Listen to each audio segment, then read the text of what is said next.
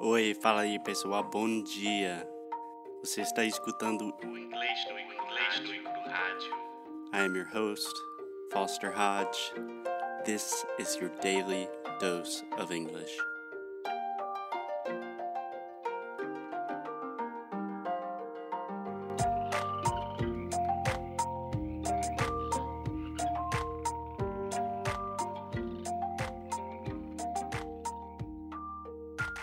Hello, hello, hey, what's up, guys? It's Foster from English no Cru. Right now, for the first part of the episode, it is just going to be me. Alexia is currently washing dishes and playing with dogs. You will probably hear her laughing or some barking in the background at some point. So, yesterday we talked about the schwa sound, this classic, very relaxed, uh, uh, this super lazy, uh sound that we see all of the time in English. And we mentioned that the schwa has a lot to do with stress. So today, that's what we're talking about stress. I'm stressed out. I have too much work. I know that you guys are stressed out. So we're going to try to simplify things and make it a little easier for everyone so we can have a less stressful life and at least a less stressful weekend. So let's get straight to it. So, English is a stressed time language. I know this sounds complicated. This episode will be full of complicated terms that will all make sense in the end, I promise. So, a stressed time language basically means that we stress the most important sounds and syllables in a word or a phrase. So, in some languages, in syllable time languages, every syllable is the same length. In English, it sounds really, really weird if each syllable is the exact same length. It's really important to have some contrast, to have some longer syllables, some shorter syllables, to speak louder sometimes, to speak softer sometimes. So, my recommendation here, as always, is do not think about words. Think about the sounds and the phrases. So, this is something that I see all the time with my students this obsession with pronouncing each word completely and clearly. But if you think about it, so for example, if you say, how are you doing today? And you're saying each syllable separately and each syllable as a clear thought. That sounds ridiculous. It sounds like a robot. Although technically you are pronouncing each word correctly, it just sounds super weird, super unnatural to native speakers. Instead, most native speakers would say, How are you doing today? You know? The intonation goes up and down. I'm saying, How are you doing today? And I say some words louder, I reduce some sounds, and all of these things happen naturally. So, in general, we put more stress on what we call content words. So, this is another linguistic thing, but you can think of content words as the most important words in a sentence or in a phrase. So, in general, content words are nouns and verbs, you know, normally the most important things. And naturally, we reduce the stress of the other less important words like pronouns, articles, prepositions, etc. So, for example, let's take the phrase, I'm going to study a lot of English today. Right? So, all of the unstressed syllables naturally take this schwa sound. I'm gonna study a lot of English today. So I'm saying I'm gonna study a lot of English today. I'm gonna study a lot of English today. So the unstressed syllables take this kind of uh, uh, reduced sound, and then the more important words like English, today, study, those things we say a little bit louder, a little bit stronger. So I'm gonna study a lot how much English are you going to study? A lot of English. I'm going to study a lot of English. So you see how my voice is going up and down. And again, I know this sounds super complicated, but I promise most things in stress will happen naturally. And the good news is, you probably do this all the time in Portuguese. There's actually a good bit of debate among the linguistic community if Brazilian Portuguese is a stress time language or a syllable time language. So, a lot of people say that European Portuguese is more stress timed and Brazilian Portuguese is a little bit more syllable time. But honestly, Brazilian Portuguese is so diverse, and I think most variations tend to be more stress time. So you don't need to worry about it that much. So let's bring in the expert, the one and only Alexia, into the conversation to do some real life examples, some real life practice. We interrupt our program to bring you this important message. I love you. Hey, Alexia, Hey, Foster. think about all of the cool stuff you could do in 15 minutes. Uh huh. In 15 minutes, you could run two miles. No.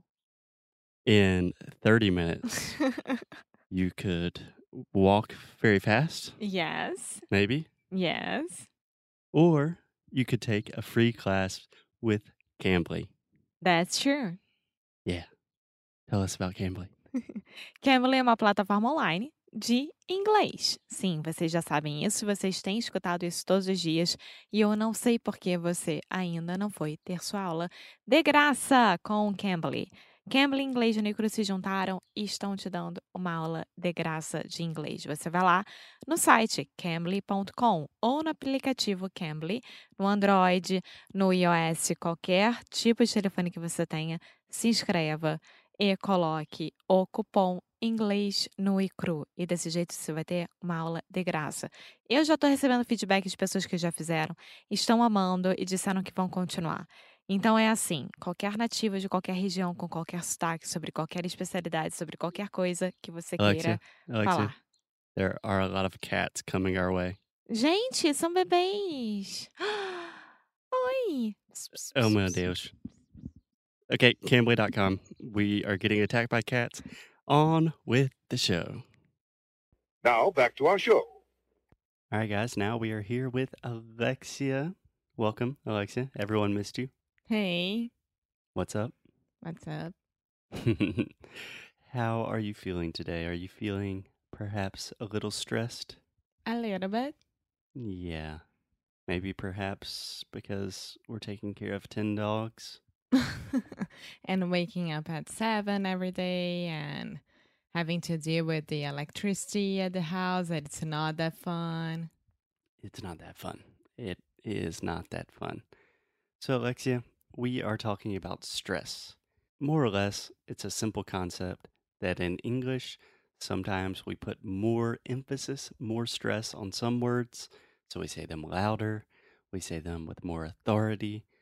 And then on other words, we kind of we tend to reduce them and say them softer, or we kind of just make the uh the schwa sound. And depends on the way that you say it, right? As well. Yes, yes. It depends on the way you say it. And that is actually has more to do with intonation, which we will talk about in the next episode. Alexia always one step ahead of me.